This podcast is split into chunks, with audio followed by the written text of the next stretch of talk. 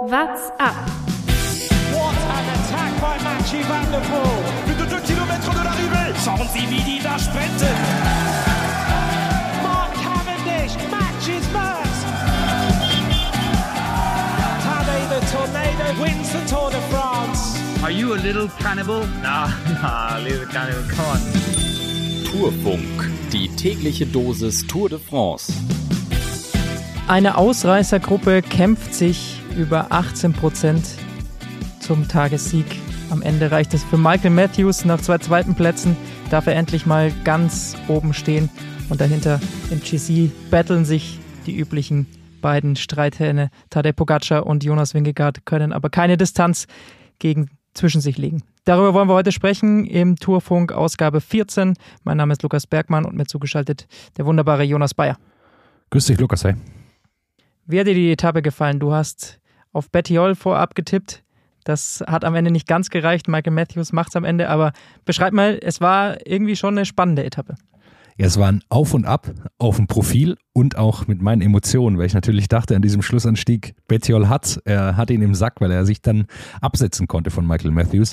Aber dann Matthews, da kam sein Sprintergehen, sein Kämpfergehen nochmal durch, ist dann nochmal, hat nochmal auffahren können und vorbeigezogen. Also es war irgendwie dann doch eine ganz geile Etappe, vor allem weil direkt am Anfang, was auch immer da in Tadej Pogacar gefahren ist, er attackiert hat. Also das muss, musst du mir auch nochmal erklären, was da in ihn gefahren ist. Es war eine sehr hektische Anfangsphase und äh, auf einmal sehe ich Pogacar in der Attacke, Wort von Art in seinem Hinterrad und Jonas Wingegaard muss auf einmal einen 500-Meter-Sprint anziehen, um da wieder hinzukommen. Genau, für alle, die es nicht gesehen haben, die Kurzzusammenfassung.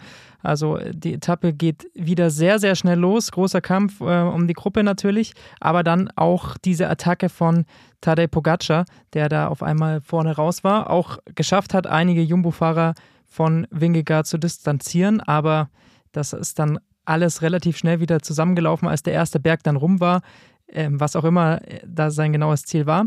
Dann konnte sich als das Rennen sich so ein bisschen beruhigt hatte, eine sehr, sehr große Gruppe absetzen. Insgesamt haben es dann 17 am Ende vor dem Hauptfeld ins, ins Ziel geschafft aus dieser Ausreißergruppe und die war sehr, sehr prominent besetzt. Äh, Simon Geschke unter anderem, der ums Bergtrikot natürlich gefahren ist. Nelson Paulus war mit dabei, Leonard Kemner und eben auch dann Alberto Bettiol, Michael Matthews, Thibaut Pinot. Also da war schon klar, als diese Gruppe dann irgendwann weg war, die wird sich durchsetzen. So war es dann am Ende auch und Ab Kilometer 60 vor dem Ziel gingen dann die Attacken aus dieser Spitzengruppe los. Michael Matthews setzt sich erst ab, wird dann nochmal aufgefahren von einigen Fahrern, aber ist dann am Schlussanstieg tatsächlich der stärkste. Auch wenn er zwischenzeitlich schon wie der Zweitplatzierte wieder aussah, weil Betty Hall vorbeifährt, kann er nochmal kontern und holt sich dann souverän den Sieg. Gehen wir es durch. Diese Attacke von Pogacar, war das einfach mal antesten, wie gut heute Wingegaard drauf ist? Was war sein Ziel, glaubst du? Ja, das kann natürlich sein, dass er antesten wollte. Ansonsten habe ich da jetzt ehrlicherweise nicht so viel Sinn drin erkennen können. Aus dem einfachen Grund, weil er hatte ja auch keine Helfer mehr dabei. Also er hatte zwar dann alle bis auf Wort von Art von Jumbo distanziert. Dann kam Wingegaard noch dazu, aber er war auch alleine. Also war jetzt nicht abzusehen, dass er da diese komplette Distanz von, glaube ich, verbleibenden 180 Kilometern dann irgendwie da vorne alleine zurücklegen kann. Also so ganz hat sich es mir nicht erklärt, was da, was da dann los war. Ja, auf jeden Fall ist dann ja auch das Feld wieder zusammengefahren. Also man hat aber trotzdem gesehen, dass einige Fahrer heute sehr, sehr Probleme hatten. Ähm, war es vielleicht wieder die Hitze oder einfach diese anstrengenden Tage, die der letzten Tage. Man hat schon langsam gemerkt, das ist das Ende der zweiten Woche. Da sind dann einige hinten rausgefallen, allen voran Caleb Youn, der ganz, ganz hinten dann nur noch vorm Besenwagen hergefahren ist. Ich muss mal nochmal gleich schauen, ob er es überhaupt ins Zeitlimit geschafft hat. Ob ja, er schon so überhaupt knapp, im Ziel ist zu dem Zeitpunkt, wie wir aufnehmen. Ja, wir nehmen so knapp auf nach der Etappe, dass ich glaube, er ist noch gar nicht im Ziel, ehrlich. Also wir können gleich nochmal nachschauen. Und, aber ich kann auch sein, dass er noch gar nicht im Ziel ist. Also äh, der hat sich heute richtig schwer getan. Am Anfang auch noch keine Unterstützung von seinem Team gehabt. Die kamen dann, die kamen dann später dazu und haben ihn da unterstützt. Aber auch die Kameraleute haben da, oder der Regisseur hat da auch einen richtig fiesen Job gemacht, weil im Grunde zehnmal der Schwenk kam von ihm ein Stück nach hinten zum Besenwagen und dann wieder zu Caleb Youn. Das war natürlich schon auch quasi der Wink mit dem Zaunpfahl. Ja, die haben da hinten richtig gekämpft. Ähm, er hatte gestern diesen Sturz, der hat ihn sichtlich so ein bisschen mitgenommen. Ist natürlich für dieses Team extrem bitter, denn sie kämpfen um jeden Punkt, um nicht abzusteigen aus der World Tour. Und ein anderer Fahrer, den sie dann vorne mit drin hatten, mit Andreas Krohn, der eigentlich sehr, sehr gut aussah und der bei so einem Schlussanstieg, bei so einem ähnlichen ja auch schon mal Vierter geworden ist zuletzt, der hat dann auch noch einen Defekt gehabt im Finale und ist dann auch noch da zurückgefallen. Also es läuft für dieses Team auch wirklich gar nichts zusammen. Naja, da hat er sich dann eine Vierergruppe abgesetzt mit Matthews, Großschartner, äh, eben Andreas Krohn und den vierten, Lukas, da musst du, mir, musst du mir kurz helfen. Ah, Luis Leon Sanchez war noch dabei, der auch einen starken Eindruck macht. Ich hatte mich ja ein bisschen lustig gemacht auch über ihn, dass er da dabei ist, aber der macht einen starken Eindruck. Im Finale konnte er da nichts mehr ausrichten, aber irgendwie hat er noch einen guten Riecher, ist dann immer vorne dabei. Und da hat Andreas Krohn dann eben einen Platten gehabt in dieser Vierergruppe, die sich abgesetzt hatte aus der großen Spitzengruppe und das ist natürlich super bitter. Ja dann ist es auch super schwer für ihn gewesen oder keine Chance mehr gehabt dann im Finale. Hat sich auch nochmal super Kräfte gekostet, nochmal in diese größere Gruppe ranzufahren. Und so ist es dann am Ende wieder keine Chance für, für Lotto, ähm, da Punkte zu holen. Und dann ging es eben in diesen Schlussanstieg rein. Ich glaube, wir hatten schon. Ja, lass uns mal erstmal noch vorher ja. über, äh, über diese Attacke sprechen von, von Michael Matthews. Hat es dich gewundert, dass er so früh attackiert? Ich glaube, es war die gleiche Taktik wie, wie gestern Petersen, äh, dass er weiß, okay, er wird auf jeden Fall attackiert werden. Niemand will mit ihm fahren im Grunde aus so einer großen Gruppe, weil sie alle wissen, okay, wenn wir mit dem oben ankommen, wird es super schwer. Und ich glaube, dann hat er sich gedacht, okay, dann attackiere ich, wie Petersen gestern auch, ihr habt das ja auch wunderbar besprochen, und ähm, habe dann irgendwie weniger Fahrer da und wir können zusammen dann da hochfahren und habe das Feld schon mal reduziert. Vielleicht hat er auch gedacht, ja, ein kleiner Vorsprung schadet auch nicht in so einem Berg. Also es war auf jeden Fall clever, glaube ich, von ihm da zu attackieren. Denn es war dann eigentlich ja nur noch die letzten 50 Kilometer so ein leichtes Bergauf mit, mit einigen, äh, dann zum Schluss mit dieser, mit dieser längeren Abfahrt als Anfahrt auf diesen Schlussanstieg hin. Und dann kam eben dieser brutale Schlussanstieg. Und da hatte eben Matthews schon diesen kleinen Vorsprung. Also die Gruppe, die, in der auch dann Bettiol war, in der dann auch Kemner, Pinot noch drin waren, die war eben so 30 bis 35 Sekunden dahinter, bis sie dann nach Monde in diese Zieleinfahrt eingebogen sind und in diesen Zielanstieg. Und deshalb hatte er natürlich schon einen riesen Vorteil, weil wenn so jemand wie Bettiol besser ist als er am Anstieg, hatte er natürlich genau die Sekunden, die er auch gebraucht hat vielleicht. Sie hatten so wenig Vorsprung, dank Quinn Simmons, der mit einem unglaublichen Tempo da unten reingehämmert hat in diesen letzten Anstieg, der sich dann raus wird, sich umdreht, nach Bauke Mollema schaut, der war aber schon lang weg. Also da hat auch irgendwie die Kommunikation nicht mehr so richtig funktioniert. Quinn Simmons ist unglaublich stark, hat gestern ja auch den Etappensieg von Pedersen maßgeblich vorbereitet, mit seinen langen Fahrten auch an der Spitze, mit diesem drüberdrücken über die Berge. Also der hat eine super Form, kann irgendwie noch nicht auf eigene Rechnung fahren. Das war heute nicht optimal, was der Kollege da abgeliefert hat. Äh, also es war optimal von der Leistung her, aber dass Mollema da raus war, das lief dann natürlich ein bisschen, ein bisschen schlechter. Und dann ging es eben in diesen Schlussanstieg ran. Und Lukas, ich weiß nicht, wie es bei dir war. Ich habe mir das Profil so angeschaut und dachte, okay, ja, ist schon ein schwerer Anstieg. Aber dass der so schwer ist, damit hätte ich dann doch nicht gerechnet. Ja, man ist ja dann immer von diesen Durchschnittssteigungen irgendwie so ein bisschen abgelenkt. Und er war ja jetzt nicht ultra lang und dadurch war dann in der Durchschnittssteigung halt irgendwas von 10,6 Prozent gestanden. Das hat man jetzt schon öfters gesehen. Aber der hat halt einfach in der Spitze bis zu 18 Prozent gehabt. Und das hat man einfach heute wieder gesehen. Da gibt es einfach Riesenunterschiede bei den Fahrradtypen, selbst wenn sie gut am Berg sind. Diese ganz, ganz steilen Rampen und diese absolute Schnellkraft, die du da brauchst und Maximalkraft, die hat eben dann nicht jeder gepaart mit diesem generellen Talent fürs, fürs Bergfahren und auch mit dem Gewicht, das du dann natürlich da haben musst, um da gut hochzukommen. Und das ist dann eben das, was an solchen Schlussanstiegen es sehr, sehr interessant macht. Und das hat man ja dann später auch beim äh, GC gesehen. Aber mich hat es, um erstmal noch bei der Ausreißergruppe zu äh, bleiben, dann gewundert, dass Matthews da irgendwo nochmal diesen Willen gefunden hatte, als Bettiol schon vorbeigefahren war. Aber man kann ja sagen, in der Mitte des Anstieges hat dann Bettiol eben aus dieser hinteren Gruppe raus attackiert, hat das Loch sehr schnell zufahren können, während vorne dann Großschartner abgefallen ist. Und dann war es eben nur noch dieser Zweikampf zwischen Bettiol und Matthews. Und Bettiol hat ja wirklich drüber gezogen, der war eigentlich schon vorbei. Er hatte dann schon 10 Meter Vorsprung, aber man hat gemerkt, okay, so ganz kann er nicht wegfahren. Und Matthews hatte man das Gefühl, hat sich dann sehr gut eingeteilt. Er hat irgendwie dann gewusst, okay, wenn ich ihn jetzt nicht wenn ich ihm jetzt hier nicht ewig viel Zeit geben kann äh, oder geben muss, dann kann ich da wieder hinfahren, weil nach dieser Kuppe ging es eben noch mal kurz bergab. Und dann hat er gemerkt, okay, ich komme noch mal ran. Bettiol haben dann vielleicht doch die Kräfte gefehlt. Er hat dann eben doch 20 Sekunden zufahren müssen an diesem Anstieg auf Matthews. Und vielleicht war oder wahrscheinlich waren es genau diese 20 Sekunden, die dann ihm dann am Ende mehr Kraft gekostet haben als, als Matthews, der sich dann noch mal ein bisschen aufsparen konnte. Und dann konnte, konnte Matthews wieder drüber gehen. Und ich glaube, da hat dann Bettiol auch gewusst, als Matthews dann noch mal angezogen hat, der natürlich auch einen viel stärkeren Kick hat als Bettiol, also der kann da, hat dann direkt 10 Meter, 20 Meter zwischen die beiden gelegt und dann hat es, haben, glaube ich, beide gewusst, okay, jetzt ist es gelaufen. Äh, das war es dann mit dem, mit dem Sieg. Ja, und dann oben raus. Das kann natürlich dann sowieso Matthews, da hat er sich dann, hat er nichts mehr anbrennen lassen, gewinnt das Ding. Ähm, ist ihm auf jeden Fall zu gönnen, ist dem Team Bike Exchange zu gönnen, die das äh, bisher immer ein bisschen bitter war, außer dieser grüne Wegen-Sieg, den sie natürlich am Anfang der Tour hatten. Also an sich glaube ich inzwischen eine sehr, sehr gute Tour jetzt für, für Team Bikes Exchange. Hätte ich so jetzt auch nicht erwartet. Das ist eine super Tour für die. Ich habe sie ja vorher versucht, so ein bisschen zu verteidigen, dass es jetzt so gut läuft, hätte ich auch nicht gedacht. Vor allem, glaube ich, haben sie einen Taktikwechsel vorgenommen, der ihnen jetzt ganz gut tut, ähm, indem sie einfach sagen, ja, wir schicken Matthews auch mal in die Ausreißergruppe. Weil gestern zum Beispiel, das wäre auch ein Tag für ihn gewesen, wo er dann einen Sieg rausfahren könnte.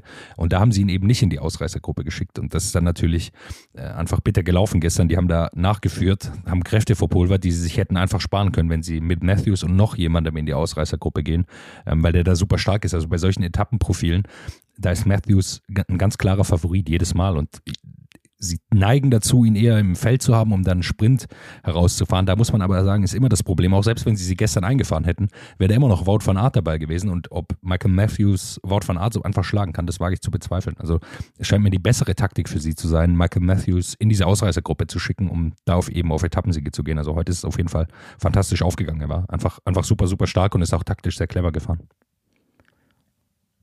Und auf diesem Schlussanstieg war auch etwas, über das wir nochmal ganz genau sprechen müssen. Ausreißer und Ausrutscher.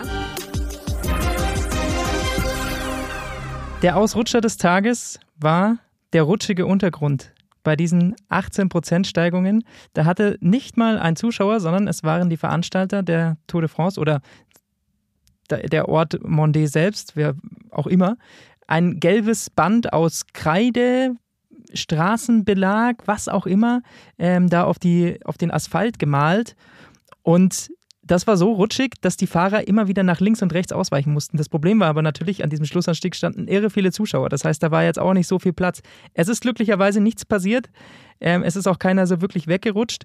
Aber wie kann das denn sein, dass man an dem steilsten Stück von so einer Schlussrampe den rutschigsten Belag hat? Also da ist einiges schiefgelaufen ja, keine Ahnung, wie auf diese Schnapsidee gekommen ist. Man muss ehrlicherweise sagen, zum Glück war es relativ am Ende des Anstiegs. Du sagst es zwar, es war super steil, aber dadurch waren schon alle kaputt und sind, glaube ich, im Sattel geblieben. Also wenn es am Anfang des Anstiegs ist, wo die Attacken dann auch fliegen, ich glaube, dann kann das auch richtig, richtig schief gehen. Ähm, also so war es noch okay, kann man sich jetzt drüber lustig machen, ist, wie du sagst, zum Glück nichts passiert.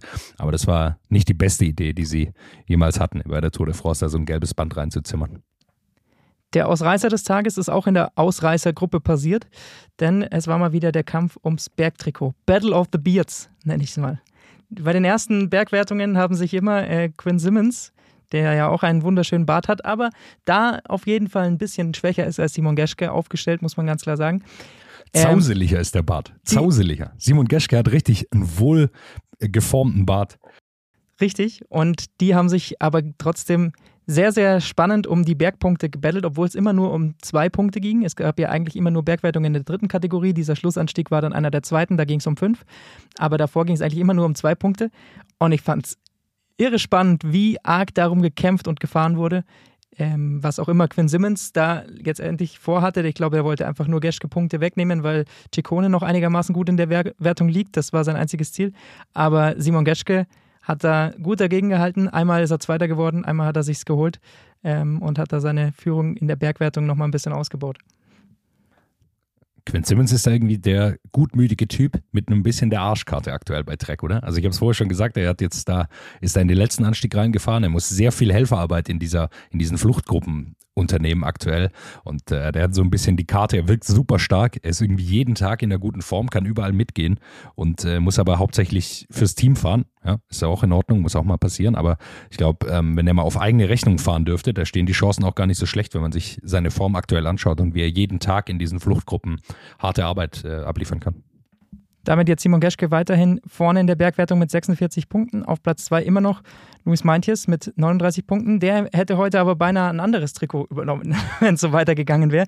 Irgendwann hat sich dann hinten doch das Hauptfeld besonnen und ist mal ein bisschen Tempo gefahren. Aber zwischenzeitlich sah es fast so aus, als wäre er nach dieser Etappe auf dem Podium im GC, weil er nur 15 Minuten, glaube ich, vor dieser Etappe knapp Rückstand hatte und dann auch die Ausreißergruppe mit 12, 13 Minuten am Ende ins Ziel kam und zwischenzeitlich aber über 14 äh, bis an die 15 Minuten dann schon fast Vorsprung hatte.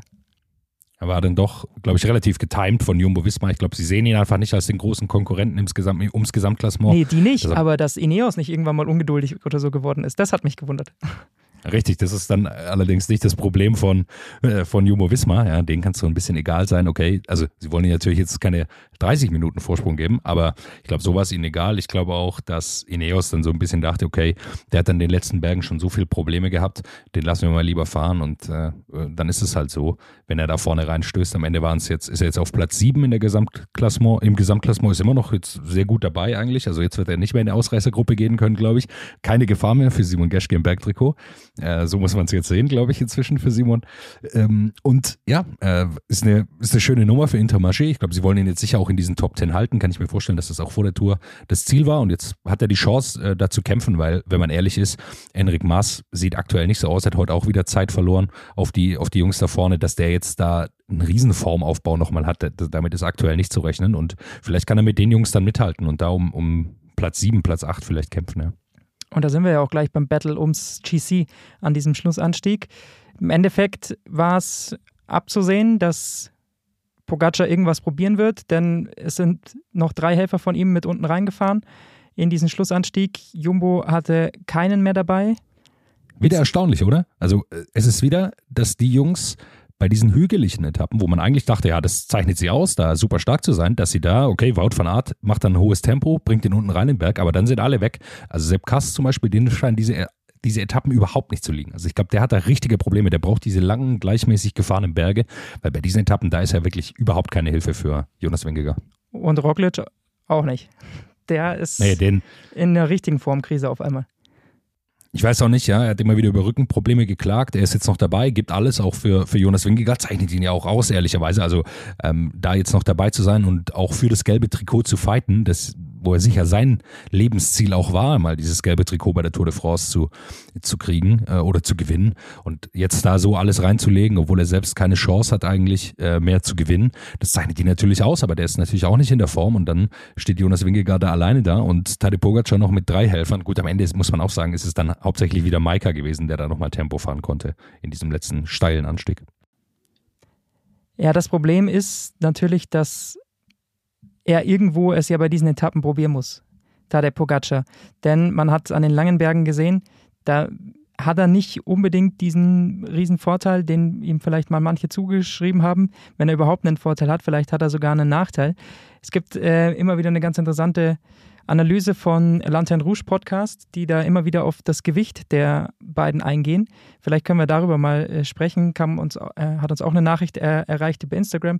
Deswegen wollen wir das auf jeden Fall mal mit aufnehmen von Aloha Cyclist, der uns da auf eine äh, Statistik aufmerksam gemacht hat, die so ein bisschen zeigt, je länger die Anstieg, Anstiege sind, desto größer wird der Unterschied zwischen Watt pro Kilogramm zwischen Pogacar und Jonas Wingegaard, sodass Wingegaard da fast bei den längeren Anstiegen so einen kleinen Vorteil bekommt. Ist jetzt natürlich nicht unbedingt erklärbar, was am ähm, letzten Mittwoch passiert ist, aber zumindest eine Tendenz ist in die Richtung erkennbar. Genau, Pogacar wiegt einfach mehr und ich glaube, am Ende bei diesen langen Anstiegen, du hast die Nachricht oder diesen Hinweis schon, schon äh, uns, uns vorgetragen, da wird dann der Unterschied größer bei diesen langen Bergen. Dazu kommt noch, dass es ja immer wieder so diese Spekulationen gibt darum, dass Pogacar sich nicht ganz so leicht tut, wenn es richtig heiß ist. Jonas Wingegaard steckt das vielleicht besser weg. Heute haben wir jetzt gesehen, okay, Pogacar am Ende kommt er da auch nicht weg. Also wird, hätte er nochmal, glaube ich, deutlich mehr zulegen können, hätte er das auch gemacht, nochmal mit einer Attacke. Er hat es immer wieder versucht. Wingegar war wirklich immer direkt am Hinterrad, also hat er überhaupt nichts, nichts zugelassen. Und ich glaube, aktuell sind sie einfach selbst in diesem Terrain gleich auf, wo man sagen muss, okay, eigentlich sollte dieses Terrain mehr in Richtung Pogacar ausschlagen, weil da eben seine, seine Spritzigkeit, was er einfach, wo man denkt, dass er da doch nochmal stärker ist als Wingegar, durchschlägt. Und aktuell scheint Wingegar einfach in so einer Form zu sein, dass er das alles kontern kann. Das macht dann natürlich extrem schwierig, auch für, für Tadej Pogacar. Ja, es kommen noch ein paar solche Anstiege, auch wenn die natürlich dann einen längeren Vorlauf haben in den Pyrenäen, aber die sind eher dem Profil, glaube ich, von Tadej Pogacar passender als die Anstiege jetzt in den Alpen mit eben dann sehr, sehr steilen Zielankünften. Peragü ist da natürlich der, das Stichwort. Da werden wir dann sehen, ob er seine Spritzigkeit irgendwie ausnutzen kann, um dann doch nochmal weniger in Probleme zu äh, bekommen, aber zwei Minuten, über zwei Minuten Vorsprung jetzt immer noch, das ist schon sehr, sehr komfortabel für Jumbo. Und wenn sie das weiterhin so souverän verteidigen, dann wird sich Pogacar die Zähne ausbeißen, weil mit einem Team kann er es nicht probieren. Das, da sind die anderen zu stark dazu. Er muss ihn im Grunde einmal richtig knacken. Also nur über eine Attacke und dann geht es eins gegen eins an so einem Schlussanstieg. Da scheint es kaum zu gehen, sondern es muss quasi wie es Pogacar passiert ist, so muss es auch Wingegaard passieren, sollte er noch eine Chance haben. Ich, ich bin mir immer noch nicht ganz sicher, ja, wir haben dieses letzte Zeitfahren am Ende. Bin ich mir immer noch nicht ganz sicher, wenn ich da stärker einschätze. Wahrscheinlich doch noch Pogacar, aber da ist jetzt keine Minute rauszufahren aus meiner Sicht. Das heißt, er muss irgendwie eine Minute 30, sollte er schon mal aufgeholt haben. Es ist sehr lang. Also eine Minute sehe ich schon, aber keine zwei Minuten. Also wenn er irgendwie schafft, eine Minute rauszuholen jetzt nochmal, ja, das genau so muss, sein, muss sein Ziel sein bis zu diesem Zeitfahren, dann hat er eine reelle Chance, wenn er einen Übertag wieder erwischt. Aber ähm, es muss eigentlich jetzt über eine Minute noch zwischen die beiden nochmal kommen. Das denke ich auch. Und das scheint aktuell extrem schwierig zu sein. Also er muss es wirklich eigentlich schaffen, Jonas Wingegaard an einem schlechten Tag zu erwischen und dazu muss er einfach dann auch immer wieder attackieren, was ihn natürlich auch aber exponiert, das muss man ja auch sagen, also sollte es einfach wieder sein, dass er, er muss es versuchen, um zu, zu checken quasi, hat Wingegaard heute einen schlechten Tag, aber es kann natürlich genauso sein, dass es dann zurückkommt, Jonas Wingegaard an dem Tag besser drauf ist und dann drüber geht. Das ist so ein bisschen, glaube ich, die, das Risiko, das er jetzt aber auch eingehen muss. Ich glaube, heute hat man jetzt gesehen, okay, er hat jetzt auch den Vorsprung auf John Thomas nochmal erhöht, hat quasi diesen zweiten Platz jetzt, so kann man, glaube ich, fast sagen, sicher. Er hat heute nochmal da Zeit gut gefahren, eben auf G, der immer noch da auf Platz 3 ist, den jetzt, glaube ich, auch behalten wird, wenn es so weitergeht. Aber äh, jetzt geht es eben für Pogacar klar um Platz 1. Also Pogacar ist nicht, wird nicht antreten, um Platz 2 zu sichern, sondern der haben wir heute auch gesehen, die letzten Tage auch, der kämpft darum, Platz 1 zu erobern. Naja gut, sicher kann man jetzt noch nicht sagen, es sind 21 Sekunden, die G immer noch äh, nur Rückstand hat auf Pogacar, aber ähm, ich glaube, auf den schaut er wirklich am wenigsten. Da sind wir gleich, glaube ich, auch beim Stichpunkt. Ähm, dahinter den beiden ging es dann ja ein bisschen um das Podium. G hat das relativ souverän verteidigt an einem Berg, der ihm wahrscheinlich mit am wenigsten liegt. Das ist ihm als Zeitfahrer, der eben auch ein bisschen schwerer ist, sicherlich auch nicht äh, so gelegen, diese spritzigen Anstiege. Das passt dann zum Beispiel einem David Gody besser. Das hat man heute wieder gesehen. Der ist da gut drüber gekommen. Auch der ist wieder clever gefahren, oder? Wie ja. hast du es gesehen? Also es scheint so, dass er immer versucht, so lang wie möglich sein Tempo zu fahren, das er fahren kann und dann schaut, wie viel Kraft er noch hat, weil er ist wieder schnell abgehängt worden, sein Tempo gefahren und dann hat er nochmal attackiert, hat dann Bardet abgehängt, dem er glaube ich dann nochmal 20 Sekunden abnimmt am Ende. Die Abstände waren natürlich alle nicht sonderlich groß, aber er hat es dann doch nochmal gezeigt, ist dann auch an G vorbeigefahren, der konnte dann auf diesem Flachstück eben nach der Kuppe wieder auffahren, aber das scheint er relativ clever zu machen dieses Jahr, dass er eben nicht riskiert, äh, richtig drüber zu gehen, sondern dass er sich gut einteilen kann. Ja, und so ist er dann heute der Beste von den restlichen gewesen. Aber da sind so geringe Unterschiede. Ich habe es schon mal gesagt die Woche. Es entscheidet sich da durch verschiedene Tagesformen, wer da irgendwie besser ist. Also ich glaube, Chi kann man klar sagen, der ähm, ist der Top-Favorit auf Platz 3. Aber dahinter, da kann sich noch sehr viel tun durch, durch einzelne Tagesformen. Da kann man jetzt. Er ist, ja auch der, er ist ja auch der Favorit, einfach weil er der beste Zeitfahrer von denen ist. Also, das muss man ja sagen. Also, wenn man sich die Jungs anschaut, Bardet, Godu, äh, Quintana, Enric Maas, alle, die da mitfahren, auch Yates, er wird denen wahrscheinlich eine Minute abnehmen an diesem letzten Zeitfahren. So würde ich jetzt einfach mal grob tippen. Ja. Das ist einfach sein großer Vorteil und er fährt sein Tempo, er kann sich gut einschätzen und am Ende ist es äh, ist es, glaube ich, realistisch, dass er sich den dritten Platz holt. Aber wer weiß es ja, kann immer, kann immer viel passieren. Roman Bardet ist der Einzige, der mir so ein bisschen Sorgen macht. Ähm, ich glaube, bei dem geht so die Formkurve aktuell ein bisschen nach unten. Wir haben sehr starke Auftritte gesehen zu Beginn. Und aktuell scheint es eher so zu sein, dass er in leichtere Probleme kommt. Was natürlich auch vollkommen verständlich ist. Ja, er ist auch den Giro schon auf Gesamtklassement gefahren, musste dann wegen der Krankheit raus. Aber wird man jetzt auch beobachten ja, in den nächsten Tagen, wenn es nochmal in die Pyrenäen daneben geht. Aber er hält da relativ sich clever. Er merkt das, wenn es ihm nicht ganz so gut geht und fährt da dann auch sein Tempo. Hat ja zuletzt dann auch mal gesagt gehabt, er hatte so ein bisschen Schüttelfrost in den Alpen ähm, bei diesem Anstieg nach Alpe d'Huez rauf. Und das war dann auf jeden Fall trotzdem noch mit Schadensbegrenzung irgendwie hat er es übers Ziel gebracht. Von dem her, auch sowas habe ich heute vielleicht wieder gesehen und jetzt schauen wir mal, wie er sich über den Ruhetag erholt. Also er kann schon noch da auf jeden Fall gut dabei sein. Ähm, dann schauen wir noch auf den morgigen Tag und vorher natürlich noch auf den Fantasy-Manager Jonas. Mir wurde zugetragen, du hast es unter der Woche manchmal vergessen, den Fantasy Champion zu nennen. Aloha Cyclist hat sich beschwert, er hatte die Etappe gewonnen und du hattest es nicht verkündet. Das ist natürlich ein Trauerspiel. So geht es ja, nicht. Da muss ich äh, zu Kreuze kriechen. Da ist mir das wohl durchgegangen. Äh, dank einer unserer Gäste natürlich. Ja, da ist man natürlich in Bann gezogen von den Leuten, die wir hier zu Gast haben.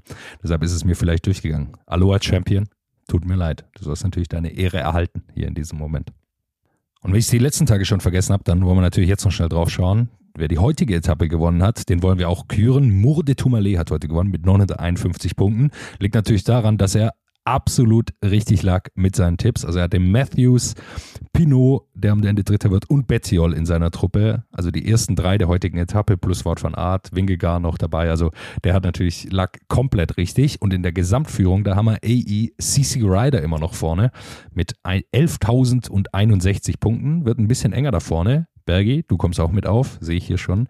Da wird es sehr, sehr knapp. Und jetzt können wir auch verkünden, dass Caleb Ewan es innerhalb im Zeitlimit geschafft hat. Also äh, der hat eine Chance für morgen und morgen ist auch schon das Stichwort. Die Etappe, die morgen losgeht, 15. Etappe ähm, nach Carcassonne, könnte eine Sprintankunft werden mal sehen, was die Sprinterteams machen. Könnte aber genauso gut eine ähm, Etappe für Ausreißer werden. Gibt zwei Bergwertungen in der dritten Kategorie. Also vielleicht sehen wir auch Simon Geschke mal wieder drin. Die letzte Bergwertung ist so circa 40 Kilometer vom Ziel. Also äh, mal sehen, wie da die Sprinterteams durchkommen und wie sich Caleb Youn vielleicht auch erholt. Wird dann sicher auch davon abhängen, ob sein Team mitfährt. Ich danke euch fürs Zuhören und wir hören uns morgen wieder im Tourfunk. Macht's gut. What's up? Der Radsport-Podcast. WhatsApp ist eine M945 Produktion. Ein Angebot der Media School Bayern.